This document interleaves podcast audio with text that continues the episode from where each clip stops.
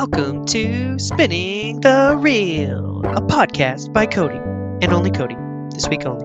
Guest host Connor.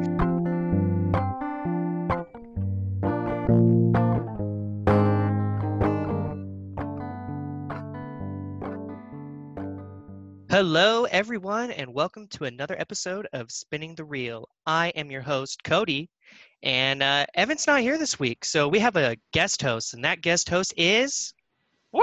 He's not here. It's me, Connor. I hope you guys like this excitement. It might dip down a bit. Yeah, we had to be. I had to try and get more excited here, Connor. That was the one tidbit Evan gave me before he left and on last podcast. Uh, before we get things underway, it is September 9th. We're recording this episode, and again, Evan is on vacay. He got out at the Woo! right time. You know, it's uh, it's snow and ash over here in California. There's a lot of fires going on for us right now. Uh, dealing with that, and uh, it's crazy, man. Crazy times. It just sums I up actually- 2020 more than anything for me here in California. I'm actually getting your debris in Idaho. I kid you not. We Yeah, actually yeah. get we get weather warnings all the time because of the fires that are nearby from different states. We're actually getting some from Denver too on the east because uh, Denver started burning not too long ago. Yeah. So Well, we have, we regardless. don't have a rainy ash, but we have interesting weather. Yeah, regardless of the weather, regardless of what everyone's going through, hopefully everyone's just you know staying safe. Uh, for next week, uh, Mulan did come out. Mulan, Mulan. Evan, Evan definitely left at the right time. So we'll be talking about that a little bit with him. And I'm thinking of ending things with Netflix uh, that has released. That was a big hit over the weekend as well. But that's all next week. We're gonna get into this week. Before we get into this mo- uh, week's movie, Connor, which is Overlord, which we presented last week for 2018 uh, let's get a little you know grand introduction like who are you connor obviously you're my friend but like what what more do the people need to know about you like what do you do where are you obviously boise you just said that so what do yes, you do man? I, I am in Boise, Idaho. I am a PhD student here at BSU, where I uh, I'm I'm I do bio- biomolecular sciences. I look at cells. I I use zebrafish as an animal model to help me with my findings and things like that. It's just you know simple simple science. ladies and gentlemen connor is smart that's all you need to know all right connor this is a movie Wait. podcast so let's Wait, I'm What? also single. okay cool by the way feel free to interrupt at any time evan does it all the time it just wouldn't feel normal Gotcha. I will do that. it. So, uh, but obviously, let's get into. I always like to ask when we have new guests, uh, what's your like favorite movie genre or favorite movie? Like, what's something that you really enjoy? Uh, I I enjoy supernatural things or aliens or things that just aren't really that probable but have a lot of lore. You know, like there's so much lore around for them existing. Uh, things like that in aliens, maybe not so much lore, but I also like the post-apocalyptic movies and TV shows as well. I just I I just I just like those things where people are pinned up against really themselves and each other, kind of a thing. cool, cool, cool, man. All right, well, that pretty much would probably sum it up then. Why Overlord was picked by you for me to go check out. Yes. Uh, they're on Hulu. After that, we're gonna we're gonna play a game that was lost on your lost episode, by the way. Uh, not to Connor's Netflix knowledge. We played it before, ladies and gentlemen, on season one, episode ten. So we're gonna get we're gonna spice it up though. We're gonna we're gonna talk about it, or we're, I'm gonna be the one making up the movies and seeing if Connor knows what's on Netflix and not, since he's a Netflix owner. I feel like that's the only place you watch movies. That and Hulu, I guess. You don't have all the streaming platforms that Evan and I possess. I tried Amazon Prime, but you really just get those sci-fi movies with really poor CGI and stuff like that. There's Yeah. not much to offer. and which is perfect because we are going to get into our last segment of talking about all the CGI and all that kind of stuff in movies in general, uh, with everything that's going on. So that's our last segment there. So I think our intro has definitely gone on long enough with your introduction, Connor. So uh, let's just, as we say here on the podcast, dive right in.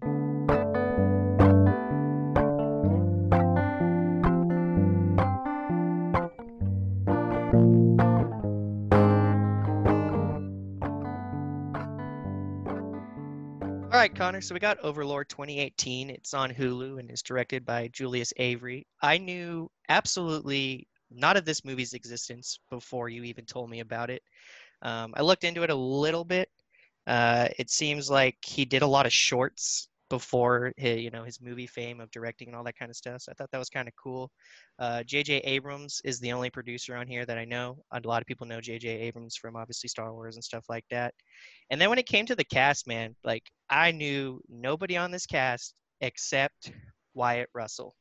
It's the only guy on here that I actually knew anything of, and that's Kurt Russell's son. So, um, but anyways, I can't let Evan down that much on the podcast. So let's go into a generic plot description real quick, Connor. And I Okay. have to give that. So I would ask you, but Evan would just be I upset with me at the have end of the to give day. that. Okay.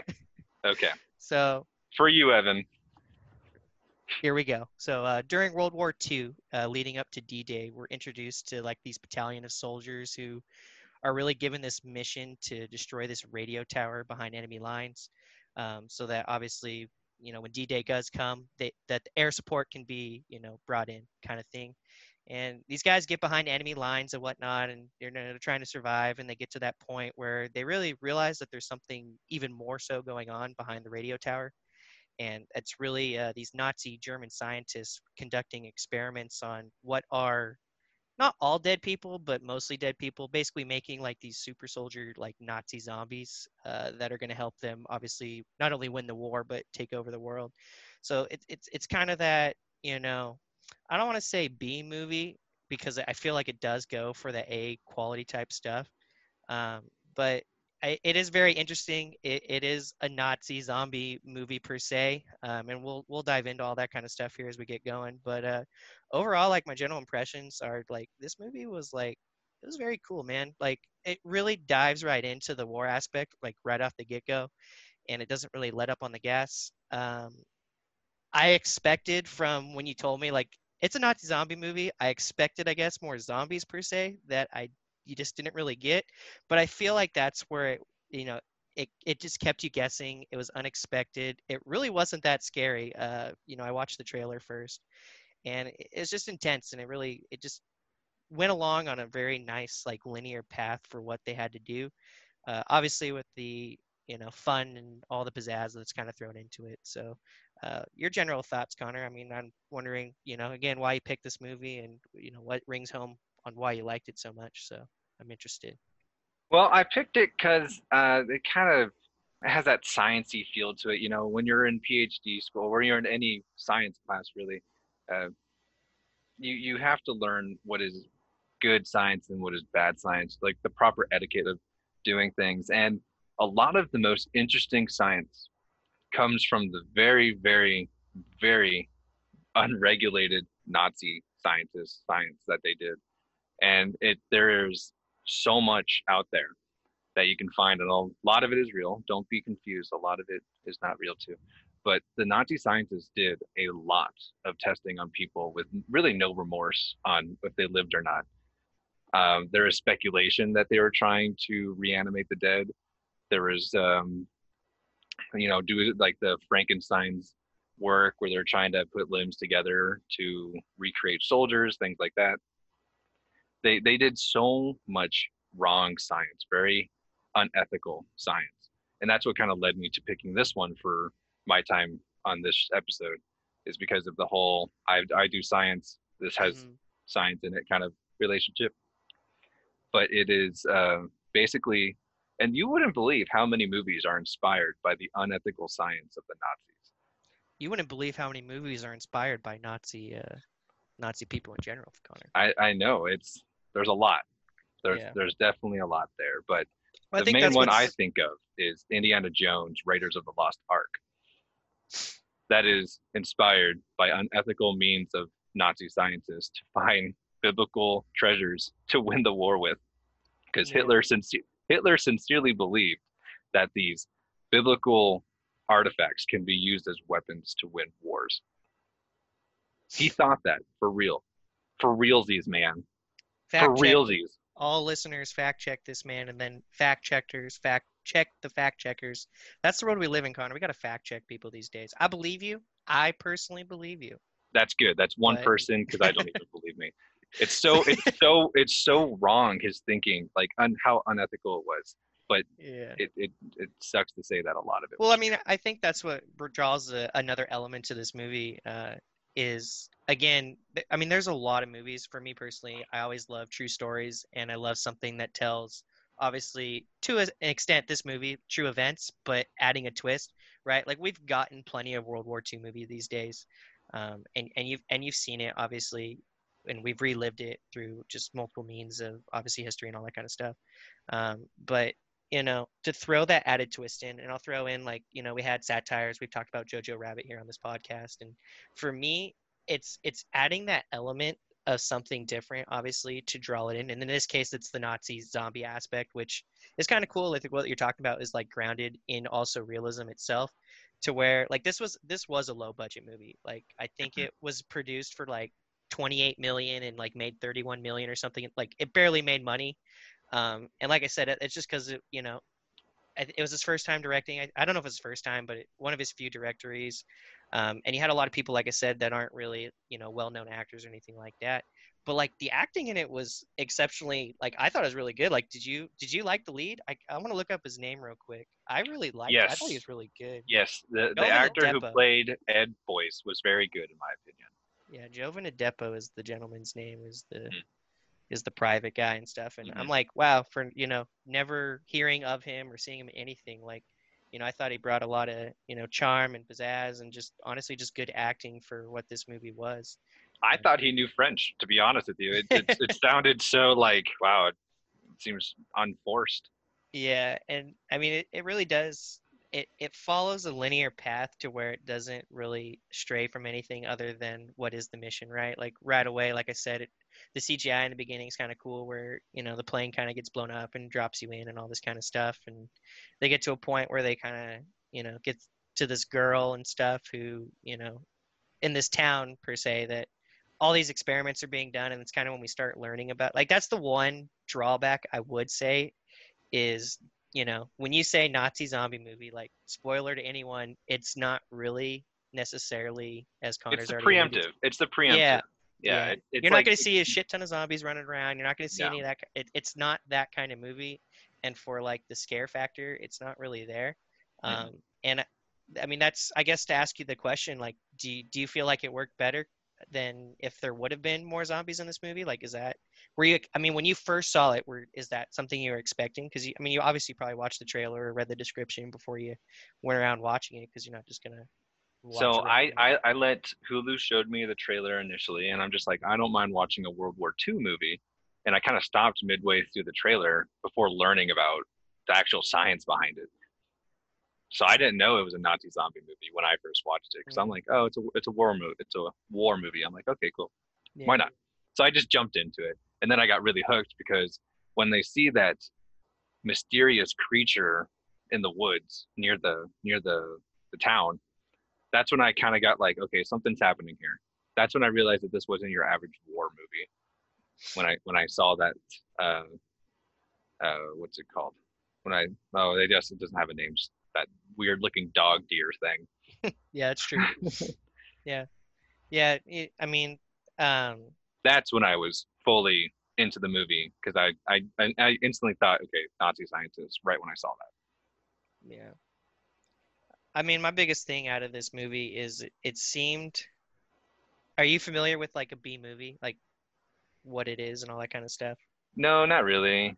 So I, um, I I, lack some of the knowledge that you and Evan would have your Sure, I looked it up. A, I looked it up a little bit myself because, like, to me, like that's what I instantly thought too when I saw this. Where when you when you watch it, it's like it wasn't really meant maybe for you know theatrical release like it obviously got, and it dived into aspects of obviously going for that A movie and then that B movie. Like B movie back in the day was like you know like when you go to like a drive-in and you have like a double feature. It's kind of like that second movie, low budget kind of aspect and back in the day it was a lot of westerns and stuff and today a Mm. lot of b movies are more horror movies uh, such as kind of feels like with this one but i mean this one definitely has some like like i said with the acting with the actual plot with kind of where it goes feels like it wasn't all committed into either going into that a movie quality and i think that's what the fun of it was right like i mean i don't know how much fun you had with this movie like i thought it was pretty funny at times too like that, that Oh, I know. I thought so too. Yeah.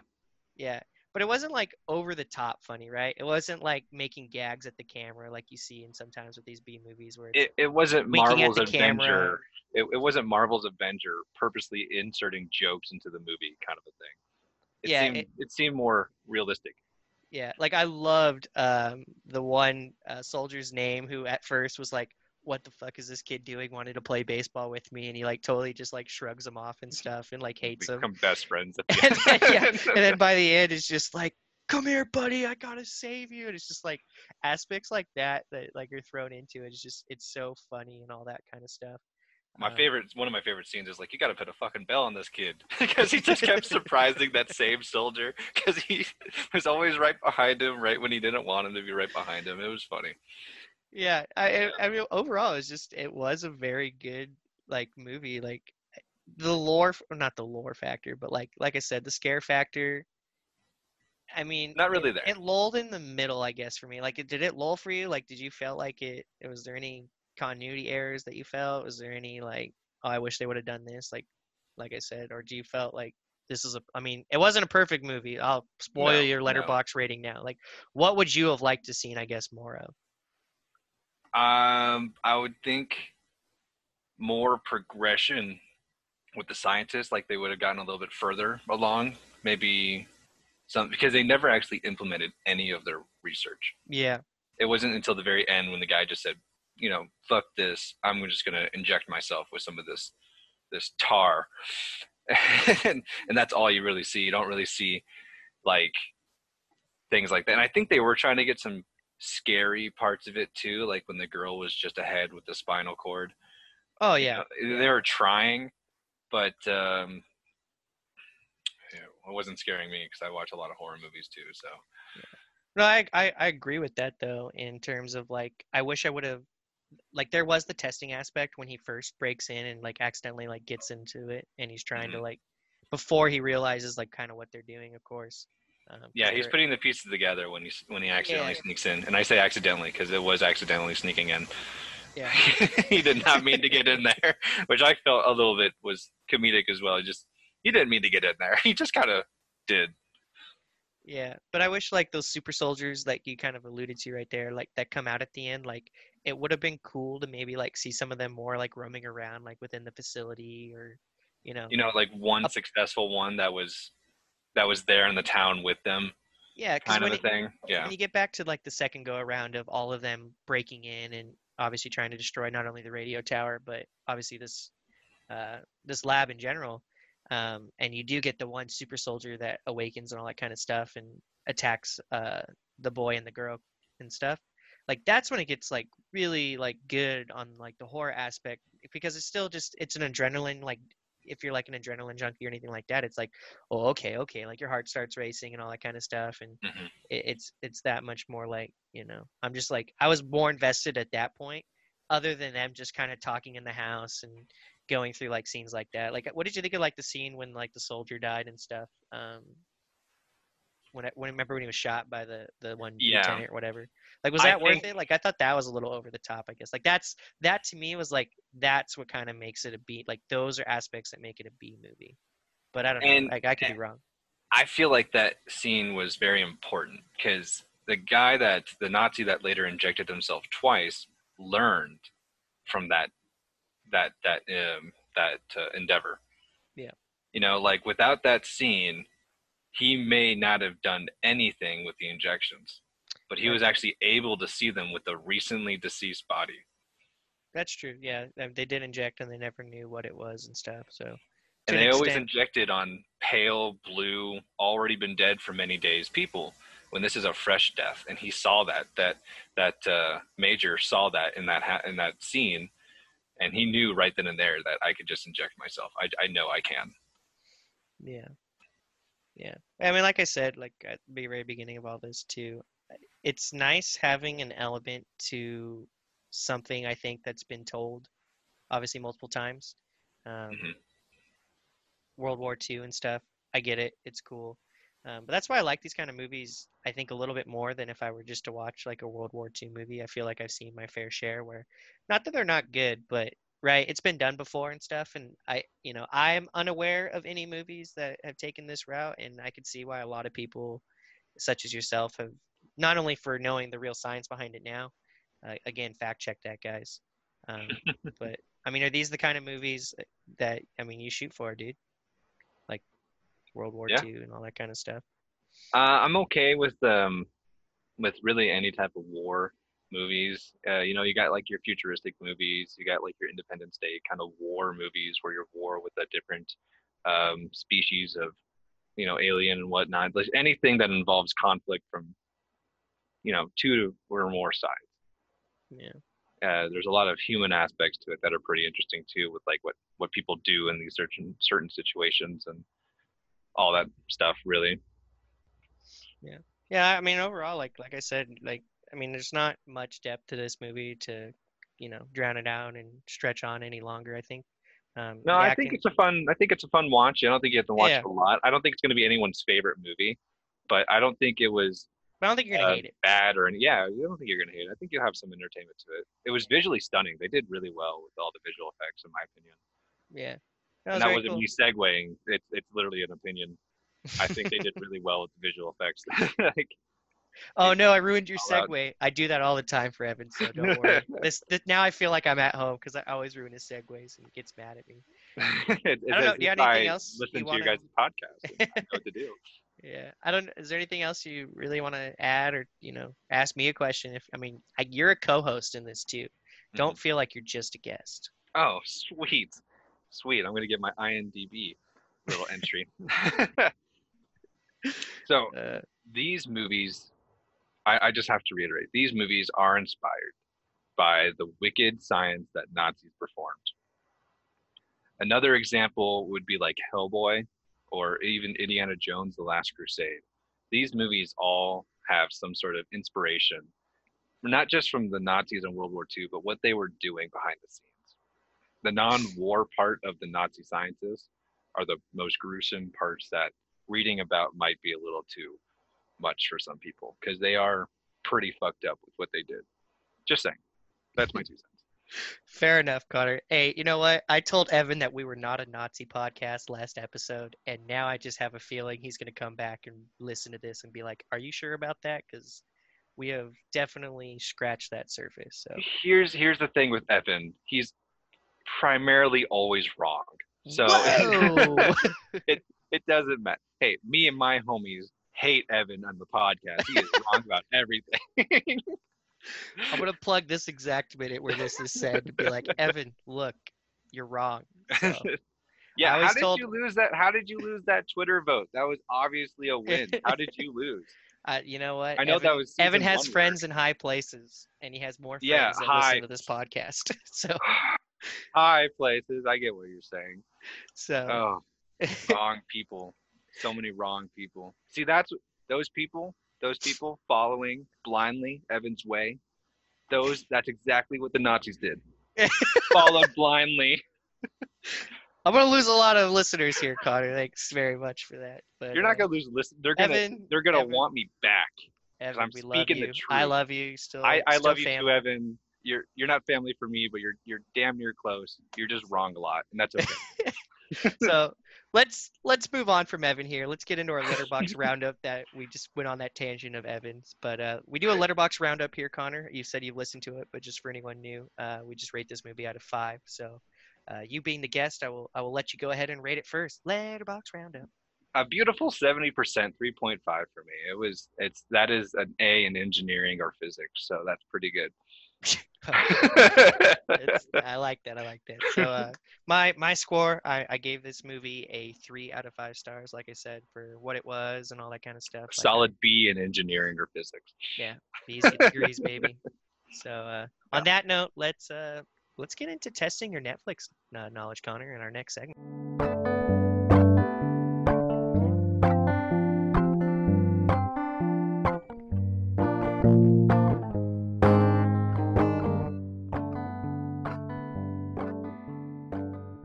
Right, guys. So now we got uh now that we've got that under our belts and Connor's a little warmed up here, we're gonna we're gonna actually test some of his non-math knowledge with his Netflix knowledge here. we've done this game before. It's actually in our Netflix spectacular back in season one, and on our Lost episode, actually, uh, Connor reminded me. So that's why I guess it's so familiar for me to bring it up here. Um, so Long overdue. it's long overdue for you, buddy Connor. So, uh, so what I got here for the Netflix knowledge game is obviously I pick what are real movies on Netflix, as, as obscure as I possibly can, because obviously if it's trending, what's the point? Um, and then I've I've tried to make up some fake titles with fake descriptions and stuff, and you know maybe maybe you'll fall for it. Maybe you'll actually believe me. You'll be a first, but it could happen. I might just let you win. No, I'm kidding. I'm kidding. I'm kidding. Let's I'm let's ready. see let's see if you can get an engineering B. There's I have eight movies here, so I need you to get at least let's see if you can get six of them right. That that let let's go Oh, for that, dude, that's a hundred percent engineering. I don't know. All right, let's talking let's go for five. I think you can get five. But let's all right. see. All right. So my first movie that I have here, it's called The Car, and uh, it opens with basically two bicyclists who are run down by this like strange car in like this desert like small town kind of thing off a bridge, and uh, no one's driving the car, and uh, this car goes on a killing rampage to its citizens of the town. And uh, it's up to the captain of the police department because the sheriff's now dead, apparently, to stop this murderous non real person in the car driving to death. Is What the real? hell is is this like the sequel to Rubber? You know what? This this movie reminded me a lot of Rubber. So did I fabricate this from Rubber? I think you did. I real? think it's fully fabricated from Rubber. Okay, that that is a very very good guess. But you're wrong. This movie is That's real. real. Is it have any relationship to Rubber at all? Because it's the exact same movie. It sounds like, except now there's three extra tires and a cabbie. Yeah, maybe. It was it was released. I actually have the years the real ones were released in 1977. So it probably maybe inspired Rubber. I don't know. I don't. know. Ah, so it's older. Got it. Got it. Got it. Okay. Yeah. So that that The you're all for one. Whatever. Let's move on. Whoever gets the first question right. Nobody, except me. Uh, so ready? Are you ready for the next one, Connor? Rough I'm start. still a little, a little. I can't believe the car exists. Okay. Yeah, go check it out. Every everyone that I get wrong, that's a real movie. I'm gonna watch that movie. that, So I'm that- gonna watch the car. All right, fair enough. Hey, it, I had to watch all the trailers at least to try and make up my description, so it, it, it wasn't just blatantly, obviously either real or fake. So, anyways, moving on to the next one. Are you ready? Yes. This one is called The Nigerian Prince. So, what we got here is a, a stubborn Nigerian American teenager, and his mom basically needs to, you know, his mom forces him in a way to go back to Nigeria, and he kind of gets stuck there actually. And uh, he joins with his cousin, who runs like this online scamming business, who's also in obviously trouble for running the scamming business, but they need each other because now he wants to get in so that he can get out. So he joins his cousin in the scamming business so that he can actually leave Nigeria. Is this a real or fake movie to your Netflix I- I- knowledge? I think this is fake because I think you recently got like an email from a Nigerian prince saying he had money, and he just needs a couple of thousand dollars to get it unfrozen so he can use it. So those calls and emails do exist. Do not fall for it, ladies and gentlemen. And do not fall for it being a fake movie either, like Connor just did. Because this movie is real, Connor. These are all just going to be real movies at the end. Now you don't know. You don't know. So all right, I'm writing this down. I, I got the first one down. What was this one called? Nigerian Prince. Oh God, I can find that in my email too. I bet. So, all right. Are you ready for another one? Obviously not, Cody. I'm pretty shocked from the first two that I fucked up. It's all right. Here we go. This is the next one. Here we go. I'm not ready. Go on, yeah. You're ready. This one is called The Red Painter. Fake. So, yeah. at, at some point, I have to be right. at some point you have to be. right. Can I read the description? yeah, of course. I'm still gonna think it's fake. All right. So the FBI is investigating basically this new string of murders from a serial killer who apparently was never caught like 20 years ago. And what he does, I guess, with these kills is he uses their blood to like paint the way he killed them. It's kind of cool. Um, and it centers around this young, now woman detective whose own mother apparently was killed by this serial killer. And it's like her vendetta to like obviously capture him and bring him to justice. So that is the Red Painter. Do you think it's still fake? Yeah. Okay, you're right. It is fake. I. I but it was. Well, how was my description? You- was it, It any was- believable? it- I wish you wouldn't have said unsettling. It was unsettling, Cody. It was very unsettling, and this is the reason why. That's a really good, like, a very good serial killer method, using the blood to draw out the murder. I've watched a is- lot of shows. Okay, that's all I can say. It, it inspired me. I'm, I'm very happy, listeners, to be in Idaho when Cody's in. I'm I'm joking. I'm joking. Oh gosh. Uh, if I heard that, I would have had more money. Anyways, uh, that's that that that's that's fake and and daunting at the same time. Fair enough. That would be a very good book, though. all right. That it could be. It definitely could be. But it unfortunately is not a book that I'm aware of, or a movie that I'm aware of. Nah, it's So, nothing. If It's they nothing. if they use my ideas though to make a movie, I'm totally gonna be like, hey, I said it here first. so all right, here we go. Let's let's keep things rolling. I got another one. It's called Happy New Year. And uh, this is about basically six so-called losers who transform themselves into this formidable dance team because they have to take place in this dance competition apparently. And uh, like the viewers and stuff fall in love with them, but at the same time, it's all a charade because all they're trying to do is pull off the biggest diamond heist the world has ever seen. It's fake. Happy New Year, Connor, is a real movie. Uh, I love Oh, getting your general impression, like I said, for what I actually like talk about the real movies because it's just so funny when I when I read the this- this descriptions that I can't write. be real. That is so unrealistic. so unrealistic. Let's make a dance troupe Yeah, to fucking. Uh, it takes place in Dubai. I think it's one of those uh, Bollywood kind of films from. Then it's kind so good visually. The special effects of Bollywood are to die for. So I don't know if it is Bollywood, but it, it definitely came across when I watched the trailer. So uh, just a heads up, it, it is a real movie. It's like three hours long too, by the way. It's a freaking long movie. So oh, right. I'm not very movie. good at this game, but that's You're- okay. you're not, but it's yeah. I think we're that's having better fun. that I'm bad at this game. we're having fun. That's all that matters. So, all right, next movie. It's called Capsized and Possessed. So this this involves a group of teenagers who are on a spring break trip out on one of those ocean liners and stuff, uh, only to come to terms that uh, this trip is far from a week away in paradise. A huge wave ends up capsizing their uh, their liner here and entraps its surviving passengers and crew members aboard. Uh, not only that, do they have to face the ocean? There is a demonic being aboard that takes possession of these crew members and surviving uh, teenagers and goes on a killing rampage, basically. So they're kind of facing a war on two fronts for survival here. Do you feel that Capsize and Possessed is a real or fake Netflix movie, to your knowledge? Here's the thing, Cody. I'm gonna Okay. be absolutely honest with you. I'm gonna go Be in my honest. deeper voice. Ooh. I really hope this is a real movie because that fucking sounded awesome. Well, then I'm glad that I am so good at making up fake descriptions. oh, no! I wanted to watch this. it is a fake movie, Connor. I am sorry. Ah, that's so that's so unfortunate. That that would be a movie I would watch.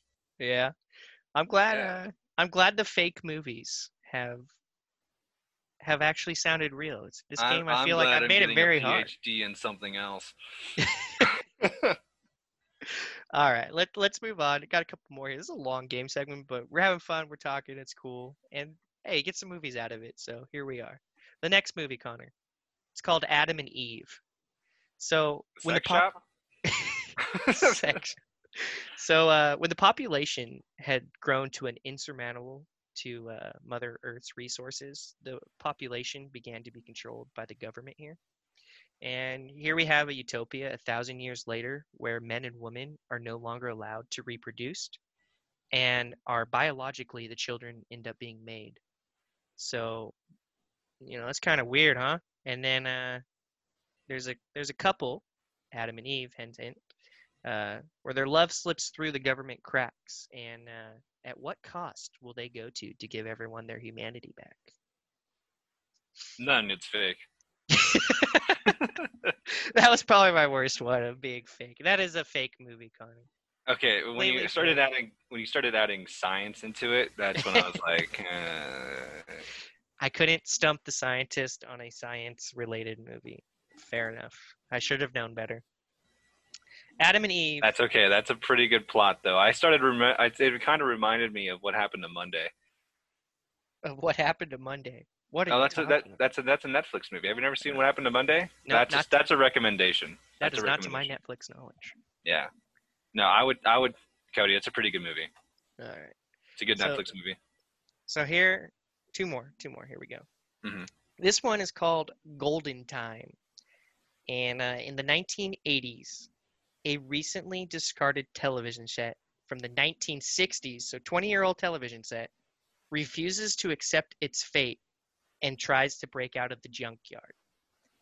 It's like the sad little toaster, but like apparently better, There's a Or is movie called The Sad Little Toaster. or the brave little toaster. I'm sorry.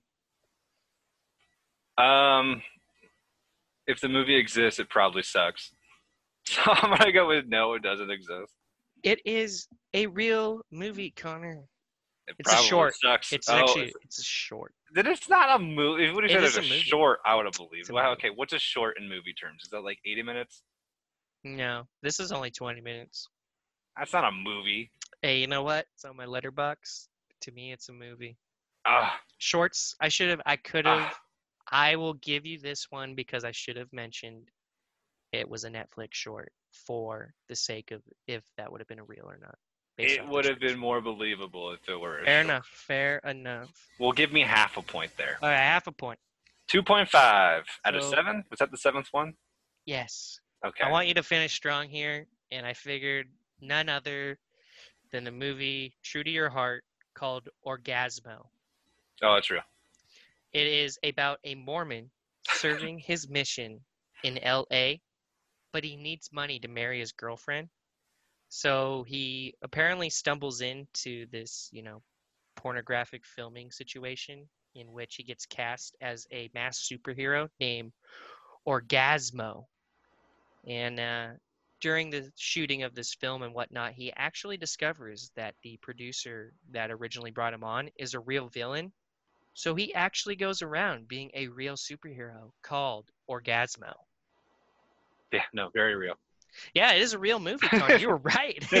yeah, no, no. You, you could have confused me with the movie I've watched. well, we should have opened with that. But anyways, I guess I let you finish strong. Something tells me you would definitely have already seen this movie. I should have known better. Anything related to Zack and Miri make a porno. I've seen it. I'm joking. I'm joking. Kind of. Anyways, what's the next segue before I get too embarrassed?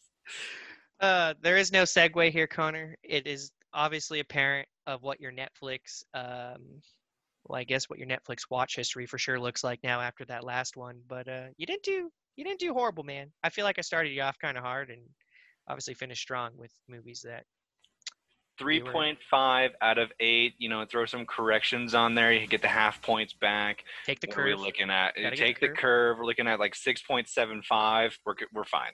Okay, cool. We're fine.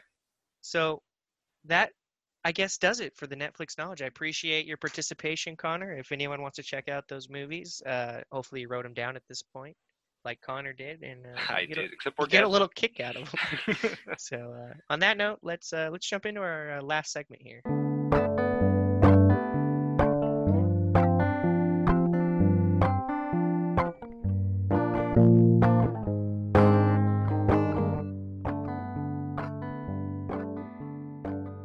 Right, Connor, you're a nerd. You've admitted it before. I'm a nerd. I've admitted it before. So I wanted to I wanted to talk about something that I guess you were passionate about. That was obviously a movie related topic, and we landed on the use of uh, CGI, which get excited, baby. Oh, uh, which is which is kind of cool. Um, obviously, I think the most recent thing, not to spoil Mulan or anything, was you know we, we see a lot of these animated movies now being recreated with the use of CGI, and we've obviously seen CGI uh, a thing of the past that's just become so so normal for movies nowadays. Obviously, you got a you know back in the day you had a lot of Star Wars, uh, you had a lot of Jurassic Park. Like those are those are big CGI movies that have made it into a staple of our culture here uh, today. And uh, I think I'll I'll let you kind of get in here with uh, one that you're actually very passionate about, and I think a big one for a lot of people too is the CGI that exists in uh, Lord of the Rings as well. So you had a you had a nerd story to tell me, and I'm I'm willing to listen. Right. So we, we, we you said the CGI. So hold on, hold on. I'm sorry. Oh, okay. I, what to hold on? I'm holding onto my water bottle. Okay, cool. Hold on. Why do you like CGI so much? Like, what is it, I guess, about CGI Okay. that is so cool to you? Okay, so if we're talking about any special effects, which you have animation, you have CGI, and you have visual effects, which are like, uh, that's like the hardest one to describe. It's like uh, camera angles and uh, using miniatures instead of uh, full scale models and things like that. Those are visual effects. All of these are under the the um, the umbrella of special effects. That's that's how we make movies. So um, the, the use of CGI has become wildly used today, and and the reason why I like Lord of the Rings is because of where they use CGI. They didn't use it for a lot of the movie. In fact, they only used it for little bits and pieces, like the giant monsters and things like that. But that's about it. But when you rewatch Lord of the Rings, you'll see that there are so many scenes where you're just like, oh, that's CGI, things like that. Maybe like the fight scenes are CGI, you know, like they're on giant trees and giant elephants and things like that. But there's a lot to it that's behind the scenes, really cool visual effects. So I like the approach Lord of the Rings took with not doing so much CGI. You're telling me Lord of the Rings was not that much CGI? No, you have the fight scenes where you have the big monsters. Uh, you have the "You shall not pass" scene with that big monster. Uh, you have um, you have like the tiny little flares from the the shadow guys, and you have Mordor. You know, that's primarily it. There's so many other things that they did instead of using CGI, like the their castle. You know, anytime you see a building explode, it's actually real, but they didn't use a full scale model. They actually hmm. used a miniature. So you might think, you know, we see building like if you look at the Avengers, you see like they're they're usually in Atlanta, but it's they're the movies in New York kind of a thing. You see these buildings blow up all the time. That's all CG.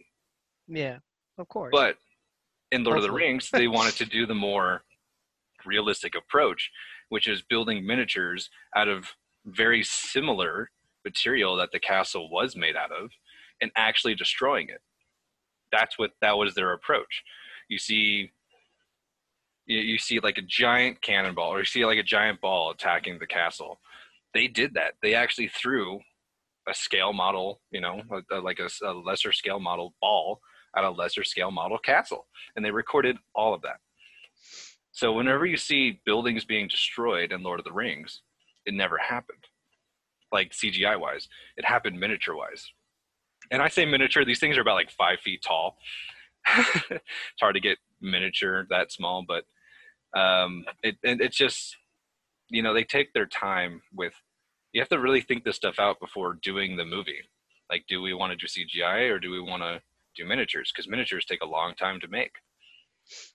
So I f- it's. I it's feel like at this point I'm making another game segment where Connor is just giving me CGI knowledge and I have to know if it's real or not. I Okay. believe you again. I still believe you. That's pretty cool. Like that's cool stuff. I actually didn't know that about Lord of the Rings. Obviously, I enjoy Lord of the Rings, but I didn't know that much about the CGI that went into uh, Lord of the Rings. So, Oh, I haven't even Very- gotten to Gandalf yet. what about Gandalf? Interesting. 90 percent of the scenes with Gandalf in it, he was actually in the scene by himself, and the other actors did their scene earlier. He is actually by himself for the most part when he's doing the whole movie. And when there's dialogue, he's not talking to anybody on set. But when we watch the movie, obviously there's back and forth.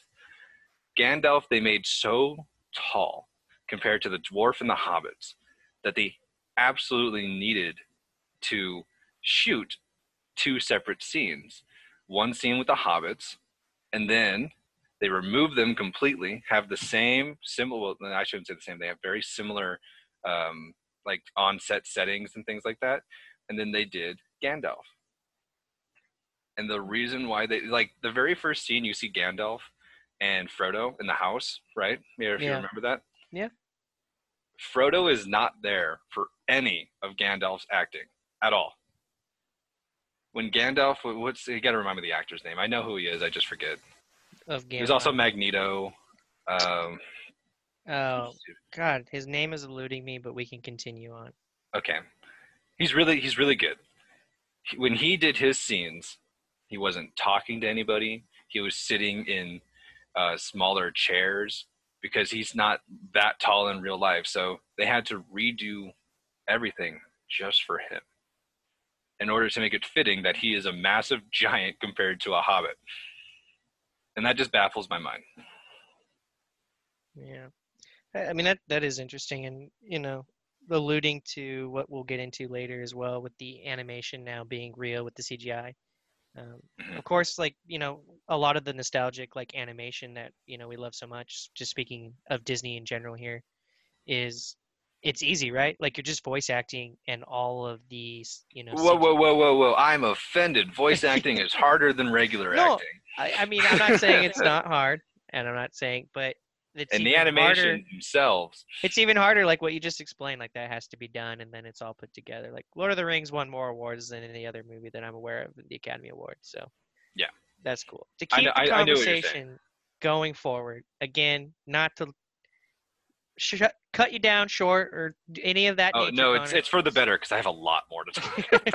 if you don't stop me, it, this is going to be a Yeah. three-hour episode. So, So- so and i don't want that so no, I I, don't want think- it either. one of the big things before we get into again the whole animation a lot of that cgi is i know you wanted to talk about like frame rates per second you had a few things to say i know we've talked about it on gemini man back in season one as Mhm. well evan and i uh, Mhm. you and i game a lot uh, for fps is frames per second of course and uh, it's it's interesting because a lot of people you know such as us you know visually when you're playing a video game it looks really cool frames per second but it's a lot different when it comes to movies uh, Mhm. of course, and a lot of that couldn't be done in movies as much as like maybe we would like for it to be done. Um, but like, yeah, Gemini Man, like it's just exceptional that like we, I think Evan and I saw it at 60, if I'm not mistaken, but it was shot at 120, and again, only so many theaters could handle that, and it's just it's such an interesting also CGI aspect of what it is, you know, um, Mhm. and what it could be for you know. I don't want to get into too much detail because again, it's already been in the episode. But like, what do, what do you want to like discuss about real quick on like the frames per second kind of stuff of what CGI is for movies? So it was um it was a pretty smart approach. It didn't fully work out in their favor too much, but it was a pretty smart approach to why they did 120 frames per second for the actual viewing of the movie. That's how it was intended to be. Uh, the reason why Gemini was shot in 120 frames per second was to make the fighting between the two actors look like they were trained prof- professionals, like absolutely, like just the craziest of the fighters. And when you do this in 120, it's smooth, it's flawless, it looks beautiful.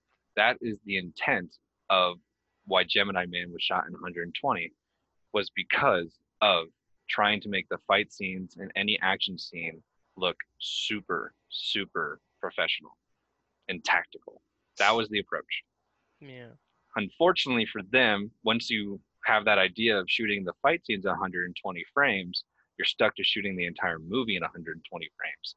This is where animated movies, like I kind of want to talk about the Spider Verse a little bit, have a little bit of leeway, but we'll get there later. But since they chose to do this 120 frames, they had to maintain it throughout the entire movie, which kind of lessened the CGI because CGI is super render heavy. And if you have 120 frames per second on CGI, whenever you lessen the CGI, like you and Evan saw it at 60, when you render it at 120 and then lessen it, it tries to stay at 120. So that's why the the, the CGI in Gemini Man isn't really that good. Yeah.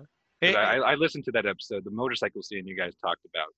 Very true. The motorcycle didn't look that well. It doesn't Yeah. even look that well in 120 because the rendering process was just so much for it to handle. It was it was just it needed more time. Of course, and I mean the technology we we can say is just it's not there yet, but the idea is cool.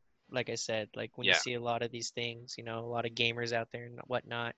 Obviously, gaming's different when it comes to frames per second, but a lot of those aspects of what draws people in to games that can run at such a high frame rate is it could potentially be something that draws people in for movies. You just you know you, don't know what the technology is in store for you know that kind of stuff later on down the road. If Um, they're if they ever try to do another 120 movie, they they really really have to master any of the um, uh, after effects that they put into the movie, because the rendering process at 120 frames is just going to be a wild experience. Probably every second of CGI you have probably takes close to an hour, two hours long of rendering, because that is a render heavy situation at 120 frames. Yeah. Well, I definitely want that's that's cool. I yeah, I agree. Um, but I definitely want to talk about like CGI and where it exists with certain aspects of Mhm. I guess video games too, with characters coming to life and that realism, and same with again a lot of what we see not only with the video game aspect. We'll get in. I want to talk about Detective Pikachu, of course, and then Mhm. uh, Sonic. Those two. Mhm. Um, but obviously, like I said, like Mulan's been released now. We've seen The Lion King, those like those kind of things. Uh, before we dive into all that, what on the animation of the Spider Verse is so cool as well, Connor?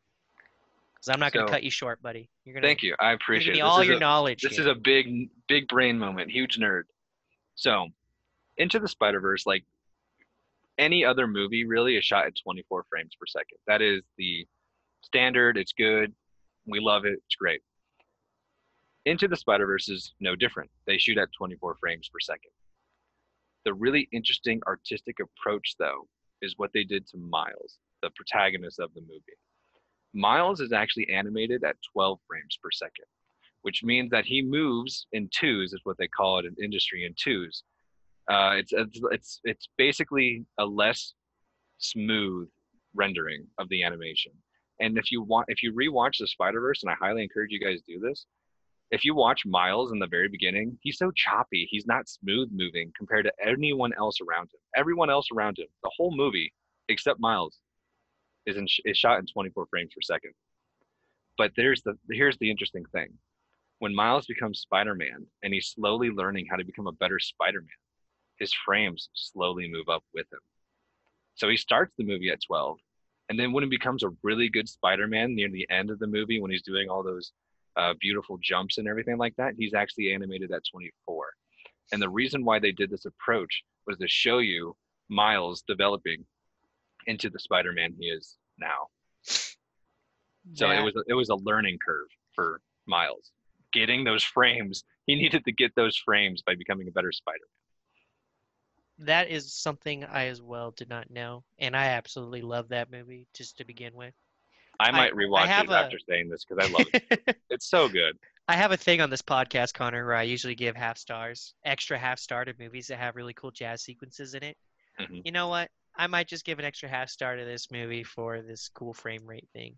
I already gave it four and a half. I think it's a near perfect movie as it is. So rewatch it. Rewatch it with I'll the idea of Miles moving at 12, yeah, and you can I- see how choppy he is. that's definitely something different. When they leave the building together, like the uh, the Spider-Man from the other universe and him, when they're actually leaving together, look at that other Spider-Man compared to Miles, and you'll see just how choppy he is. yeah. I promise you, it's fantastic. Well, now that we have definitely dived in, again, thank you, Connor, for all those uh, nerding out moments right there. Uh, dived into little bit more specifics. Maybe we could have done at the end, but I think we should have started with that. Says, like I said, I don't want to cut you short. I just want to get like a more broad sense of like CGI, I guess here, uh, just Mhm. scaling it back a bit. Like Yeah. for me, like I mean, CGI to me, I think works best. Obviously, get it in your action movies. I get that, like you said, with things exploding, all that kind of stuff in the background. That's not going away. Um, It is what it is. But CGI for me works the best, of course, when you have movies that are these, you know, uh, fantasies and whatnot. Like I said, uh, Star Wars is one of the big ones. Jurassic, like, right, where you can, ima- like, especially with Jurassic Park, I think, like, right, we know dinosaurs were real at one point.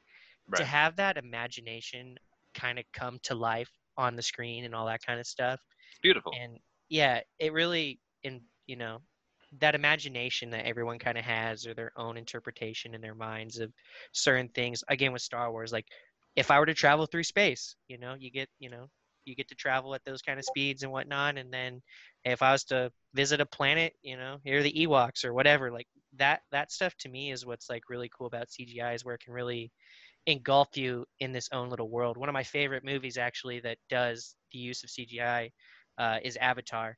Not Avatar: The Last Airbender because that movie was M Night Shyamalan, but the the blue Twist people at the Avatar. end, it sucked. Yeah.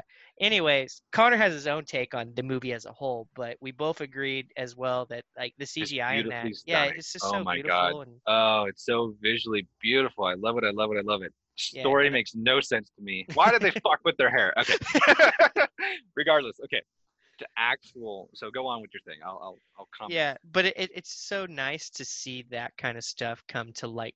Those things come to life, and I think that's why too.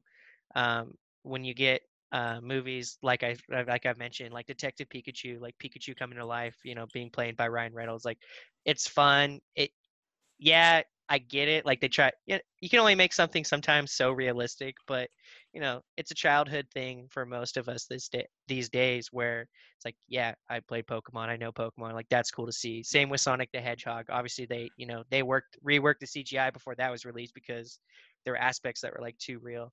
And then just to like dive into Disney, like I said, with Mulan, with uh, The Lion King, a lot of those movies, I guess it's easier for them to do. I guess I shouldn't mention Mulan, but The Lion King, and we just talked about uh, the one and only Ivan. Like bringing animals to life and something like that nature, it just obviously right now I think it's just so much easier, um, and it adds. I don't want to say warmth or anything like that, but again, it just brings that creative element that's in your own mind to like life.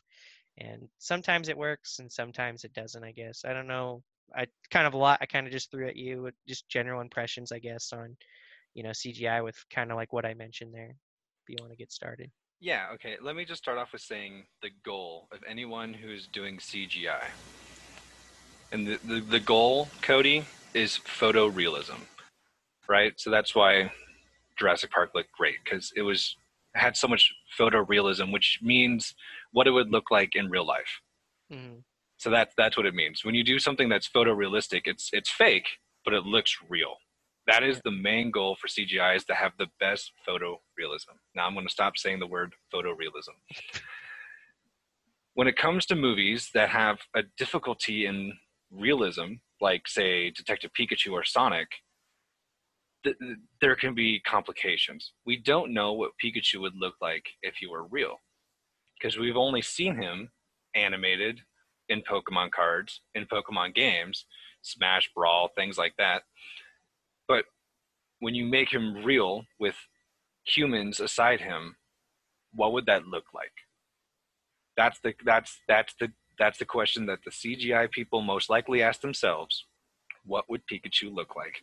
What would Sonic the Hedgehog look like if it were real in our space?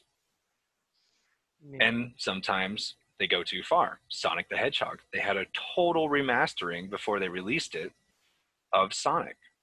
And the reason why is because they were attempting photorealism before instead of game realism, where they brought actually they brought the real look of Sonic into the movie that was released.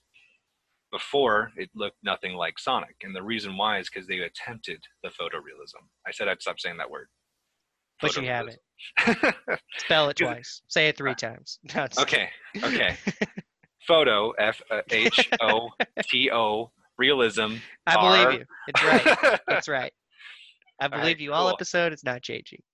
I didn't really want you to spell it, but it's cool. Yeah. so that that that's if that helped in any way, kind of answer what you're trying to get at. Yeah. Yeah. See, because to me, it seems like it works on one tail. Like, I think for Sonic and Pikachu, like, it worked for me. Like, that was cool. But then with But not these, the first Sonic, right? The first Sonic would not have worked for you. It, it was just the teeth thing and all that kind of stuff. I get that. But Mhm. overall, like, it still worked for me. And it, it's funny because I bring up, like, those are obviously childhood, like, games and all that kind of stuff that's brought Yeah. real. Where on the other end, where it doesn't work for me is when we've already had like an animation about it. Like I said, The Lion King and all that kind of stuff. Where when you try and bring these characters, and same, I think Mowgli and all that, the Jungle Book, they redid the Jungle Book as well. Like when they try and do that, as much as you could say, oh, that's a lion or oh, that's a bear, it just doesn't work for me as well. Knowing that I guess those are real obviously things. Lions and bears are real things. When we've already had the animated version, I guess. So that's I guess on one spectrum, like it's cool, and that's why it's like to me it seems like some of those things work that are already imaginative in our minds or exist in another way other than being brought to life where you have like the animals and stuff because i mean i can get that i don't really care that much like i still enjoy the movies for the most part um, but here's the the cgi thing, doesn't work for me as much like i'm Here- way here- more content with the pikachu stuff and all that Right. Here, here's the thing, though, Cody. Uh, if, you, if you're focusing on the Jungle Book and the Lion King uh, CGI version, right? sure If you've never seen a lion or a bear or a jaguar ever in your life, go to the zoo that's that CGI is beautiful. But if you have seen them in YouTube videos in real life or any other, it's not. So to a virgin eye of seeing these things, these would be beautifully stunning. But unfortunately for us and a lot of people, we do know what they look like in real life. That's why the CGI, I think, failed for you. That's that's my guess. If you get a four-year-old who's never seen a lion before, ever, never even heard of a, what a lion is, yeah the parents are awful because they should have taught them what a lion is by now. But if that four-year-old were to never heard of a lion, never seen a lion or anything, and watch that movie, The Lion King, I bet they would be impressed. Yeah. And I'm and I'm too yeah, I mean I, I I understand that and I comprehend that that might be the case cuz obviously Disney caters towards the next generations, the younger generations and that could be a very real thing and something in their minds when they do all this kind of stuff. But like I said, some of it works for me, some for, some of it doesn't. And then like for the obscurities of like things, like are you cool with like bad CGI? Like if the movies, right? Like you get like just to bring Like back up- Sharknado. Sharknado. Yeah, but it works. It works for me. Like it's so obscured and it's just like that was funny or whatever. Like you can have bad CGI in a movie too and make it work. I just hate movies too that go for the this was meant to be good CGI. And that's how I felt with Mulan. Not to ruin Mulan. No, ruin it next week. yes, I will be. So, like, like, let's just use Sharknado as a great example. The acting was terrible. The story is stupid. The CGI is awful. Why is it such a good movie? Because all those things are considered bad. When you watch it knowing this, you're like, this is a really fun movie. Yeah. You wouldn't say it's the best movie, but you would say it's really fun. It's entertaining. It's something to laugh about. You can make a drinking game whenever someone gets eaten by a shark in a hilarious way. Sure. I mean to I guess I have a drinking game for next week. Uh, hey, there's like six or five Sharknadoes, so you'll be drunk before you know it. But Yeah. that's that that's the idea. They work so well because it seems purposeful to make it bad. yeah. A movie that's trying so hard to be good and has failed CGI just makes the whole movie bad. Yeah, and, and like I said, some of those like movies that you watch and stuff when it comes to like to action where the explosion is just so fake and stuff like that, but you're just like, you know what, that was actually kind of funny or whatever in, the, in lieu of what the movie was trying to go for. So I mean, to that extent, like bad CGI can work. Obviously, I guess if it's a bad premise movie, I mean that's the whole point of it. So Yeah. overall, I mean CGI is is used more than obviously anything nowadays, and it's not going anywhere. And obviously it's going to be cool to see uh, where CGI goes in the future because, like we've already alluded to, technology isn't going anywhere and it's only getting bigger and better. So, uh, I guess future movies will have to see and wait what happens. But and I think on that note, man, before I let you stop nerding out here, is there any last little tidbits or anything you want to add, or you feel you feel good, Connor? You feel good, brother? I should mention They- that you're my they- brother. I shouldn't have said you, that you're a friend it's the end of the podcast, but Connor and I go way back, my friends, and uh, we are very close. Not close now because he's in Boise and I'm over here, but we are definitely brothers. I would we say. plan on getting houses next to each other and the backyard shares a pool. It's it's a true thing. Yeah, water slides from window to window. It's gonna be cool. We'll give high fives as we like pass each other. We talked about Yeah. it, like E- It's going to be fantastic. so. But uh, yeah, man. Here- think, uh, here's the thing. Here's the level of our friendship. If I don't like his girlfriend slash future wife, she's a bitch and can die. I don't. She whoa. she is not good for her. But if I do like her, she's dope. Okay. that is a very good thing. Connor's single, by the way. He wanted me to remind you all of that. So I would plug your socials and anything like that. I do that in the close, but you don't have any. So, uh, on that note, let's get into the close, Connor.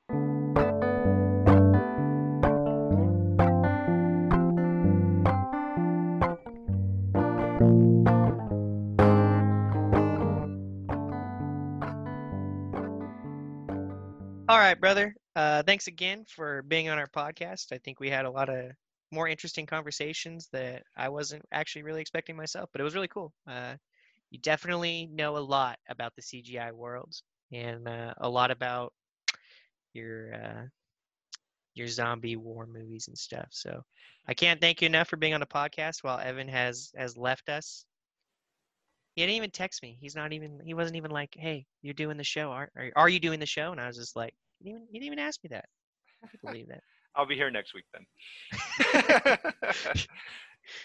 That's no, funny. but if I can make a suggestion, if I'm ever a host, um, a co-host again, yes.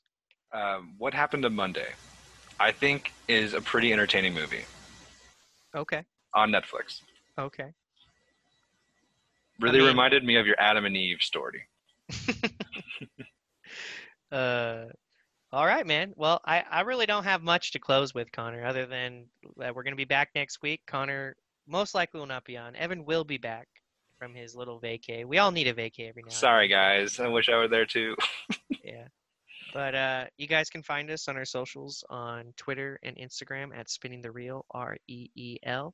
We are also on Letterboxd, and for our personals, like I said, Connor doesn't have any, so there's no point in plugging those. So You, you got can follow nothing- me on Snapchat. I'm we'll plug your Snapchat name now. I, I don't even know. Okay, you can friend me on Pokemon Go. And if you're listening to us, obviously that's great. We're live on Anchor, which gets us really much anywhere and everywhere. So uh, we appreciate the listens. And again, Connor, can't appreciate your time enough, brother. So uh, I will, uh. I appreciate it too. I'll talk to you later, and uh, we'll see you all next week. Bye. Bye.